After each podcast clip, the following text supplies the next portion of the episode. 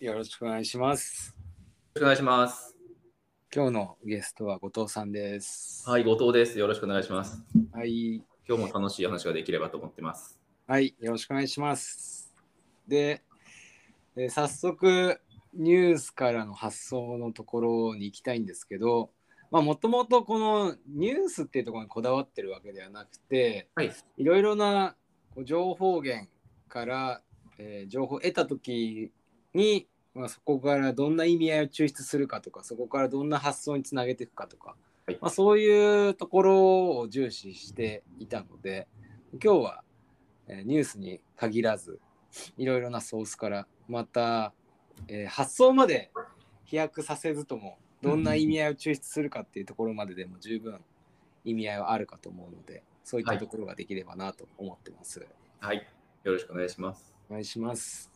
次後藤さんははい。僕は、あの、最近よく聞いてる、あの、ポッドキャストで古典ラジオっていうのがああるんですけど、まあ、その古典ラジオの結構最新のエピソードの一つで、ーはいえっ、と、あの、ドラゴン桜とか宇宙兄弟のあの編集者をやっていた、そう佐渡島さんっていう方をゲストに招いた回ですと。あーなるほどで、まあなんか番外編みたいな、その別に古典について語ってるわけではないない番外編の回なんですけど、うんうんそうんのまあ、佐渡島さんがなんか観察力っていうなんか本を出されたらしくて、まあそれについて、そこをまあ、あの議論の発端として話している回だったんですね。うんで、まあその中で、えーっと、まあ面白いなと思ったのが、その認知バイアスうんを結構その一つのテーマに挙げて、えーっとこう彼らは喋ってるんですけど、はいあのまあ、認知バイアスみたいなのはまあ絶対にあると。で、なんうかんそれが全、それをなんか、いや、偏見ってなくそうよじゃなくって、うんなんかその偏見、なんか認知バイアス、認知する時のその自分の癖とか、そういったものはもうあるっていう前提で、あの物事をこう考えていく方が、まあ、あの健全だし、なんかよりなんか良いものが生まれていくんじゃないかと。っうんていうのはまあ議論をしていたのが、もうすごく面白かったなと思いますと。なるほどねでやっぱりその自分は例えばこういう偏見を持っていて例えばあのーまあそれこそその LGBTQ の問題に対してやっぱりちょっとした嫌悪感は僕は持っているみたいな人がいたとしてうんそれを認めてあげた上でじゃあこの認めた上でどうその差別的発言をしないかとかうんどういうふうにこうそういう人たちと関わっていくかみたいな時うにんいや僕はそういう偏見消せないんですよねっていう方がなんかよりこう建設的な意見が出るんじゃないかとか、まあ、そういったことうをんまあ彼らはまあこの一部一部ですけども話してましたと。なるほどでまあ実際にそのその佐渡島さんのその編集っていう作業も結局なんかそのいろんなそういうその相手のその作家さんだとか漫画家さんとかのまあ偏見みたいなのとか、でそういう認知バイアスみたいなのをこうどう、えー、と外側から刺激してあげてで世界をこう広げてあげるのかみたいなことを、えー話し話してると僕はあれ解釈したんですね。うんなので、なんか別にこう我々はそもそもやっぱり物事を見るときに自分たちのそれぞれのこういろんな、まあ、見方を持っていて、うんでまあ、そういうところをまあお互いにこうちょっと刺激し合うことで、なんかまあこう僕らのこの活動もそうかもしれないですけど、うんまあ、根岸さんのそのものの見方と、まあ、僕のものの見方、こういったものをこう掛け合わせていくことで、うんあのまあ、ちょっと新しいものの見見方が見えてきたりとか、うんでそこがまあ発新しい発想につながるとか、まあ、うんそういうことにつながるんだろうなと。で、まあ、その第一歩の、まあ、第一歩確実な第一歩というよりは、まあ、第一歩としての,、まあその一つかもしれないですけど、まあ、その自分がどういうこう、まあ、偏見を持ってるのか認知バイアスを持ってるのかっていうのを、まあ、考え直してみるってことがあー、まあ、改めていいことだなというのをまあ感じた次第ですね。なるほどね。確かになんかこう結局物事っていうまあ日々ねいろんなことに接している中で、うんまあキャッチするかキャッチしないかであったりとかキャッチした中でどうその情報を解釈するかっていうのはまさにこうそれぞれの人の考え方、まあそれをこの佐渡島さんなのかわかんないですけどこのポッドキャストでははい偏見という、まあ、話をそういう言葉を使って表現してるんだと思うんですけど、そうですね。そういうのはまあありますもんねなんかそれぞれこうやっぱりバックグラウンドが違えばうん。いろんな捉え方で例えば国が違えばねこう一つの、まあ、色でも違った感じ方をするとかはい。そういう前提が違うと同じことが違ったように感じられるとか見えるとかっていうのありますもんね。だからそれを、まあ、ちゃんと、まあ、でき、できれば、その相手のそういうこともちゃんと認めてあげたりとか、うんそこから、例えばこう、えーと、翻って自分がどう感じるのかとか、うんそういうところをこう考えていける人がまあ増えると、うんあのーなんかこう、ちょっとよ、より良い方向に、まあ、社会が動いていくのかなという気もしますね。うんまあ許容してあげて理解、お互いに理解しようと努めるっていうところなんですかね。そうです、そうです。そうんの、やっぱり認知バイアスがあることを認めること、そそれ自自体が、うんあのまあ別にその相手の相手の認知バイアス相手の偏見みたいなものも、えー、とそのまま許容することにつながると思ったんですよ。うん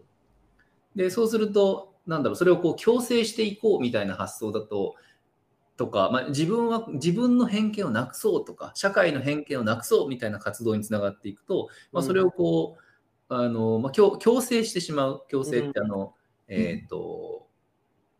強いる方じゃなくて、えー、とな直す方ああはいはいはい。の強制をしてしまおうみたいな発想になりがちだと思うんですけど、うんそれを認めてしまうとそれをあの、まあ、強制する必要はないただそれによって、まあ、誰かを傷つけることみたいなのはもちろんダメだとしても、うんあのそれをお互い認め合う方向に行くんだろうなと。うんなるほどね。はい、なんかやっぱりあのーだんだん世界は抽象度を増してるのかなっていうのをふと思いましたね。うんなんかやっぱりパッと分かりやすいあのものじゃなくなってきてるなっていうのをこういうのでも感じますよね。あー確かに確かに。うん、だって昔はねその僕らこう子供の頃ってテレビで流行ってるものが全てとかうんうんうんうんなんかそういう風に考え方を合わせるとかっていう方が全然楽だしうんなんか実際そういう風にして、なんかこう教育されてきたこともあるのかなっていうのを感じる時もあったりとかしてはいだけどそうじゃないっていうなんかこう実際のことっていうよりはその考え方とかそういうところまで来てるわけなんでうんうんうんうんまあ面白いっちゃ面白いんですけどね。そうですねだからそのこ個人の、まあ、多様性みたいなのが顕著なんでしょうね。うん、そう思います。なんかう、んどんどんこう、やっぱり、それこそインターネットとかスマホとかによって、かつ、えーソーシャルメディアとか、そういうものによって、いろんな人たちがつながって、いろんな考え方を目の当たりにするっていうことでもって、うんうん今、みんな戸惑ってんじゃないかなっていうね。うん、まあそうなのかもしれないですね。うん。それはあるかも。だから、なんかソーシャルメディアの中で、はいあ、の結構誰かを叩いたり叩かれたりってあるじゃないですかはい、はい。そういうのももしかしたらそのまだまだ過去のなんていうかこうバージョンの考え方でうん、なんかそういうこう一つの物事の見方とかそういうものに修練させたいしそっちのがなんかこう安心できるみたいなところが自然とあるのかもしれないですね。うん、うん、うん、うん。うんなるほどね。まあ、ちなみにあの、あのまあ、そういうところに対しても、このまあ古典ラジオとかのまあ深井さんとかはよくおっしゃってるのと、まあ、僕僕自身も大学の時歴史を勉強してたんで、うんまあ、あうんの同じような感覚はあるんですけど、うんやっぱりその歴史をまあ学ぶと、うん結局今の常識みたいなのが全く通じない世の中がそこに広がっていてああ確かにね。で、まあ、この、えー、とこの、えー、と佐渡島さんが来てる回でも言ってたのは例えば、あのスパルタそうんの大昔のスパルタって、はいまあ、そういう軍軍事力が強かった、うんまあ、ギリシャのはい。敵国がいてうんでそのスパルタってあの基本的にみんなゲイなんですって。へえ。でそのゲイが、要は男同士なんだけど、うんあいつ守んなきゃいけねえみたいなそういうところがその軍軍事力の強さに反映されてたみたいなそんな古典あーあラジ古典ラジオの回もあったんですね。おーそれも面白いですね。そうでもそう考えていくと今のその同性愛みたいなものうんがちょっと忌避されていたすごい一昔前うんのその僕らの常識っていうのは、うまあ別あの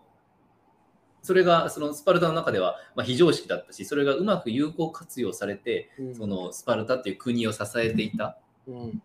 ていうことを考えるとやっぱりその全然違うその価値観とかっていうのがそこに出てくるとやっぱ自分の価値観がちょっと揺さぶられるというかうんあのこっちでもいいんだみたいなことにやっぱなりがち。うんだからさっきネギさんがおっしゃったように今だから僕らはその現現代においてちょちょ僕らが育ってきたちょっと昔のその教育とちょっと違うところになんかこうみ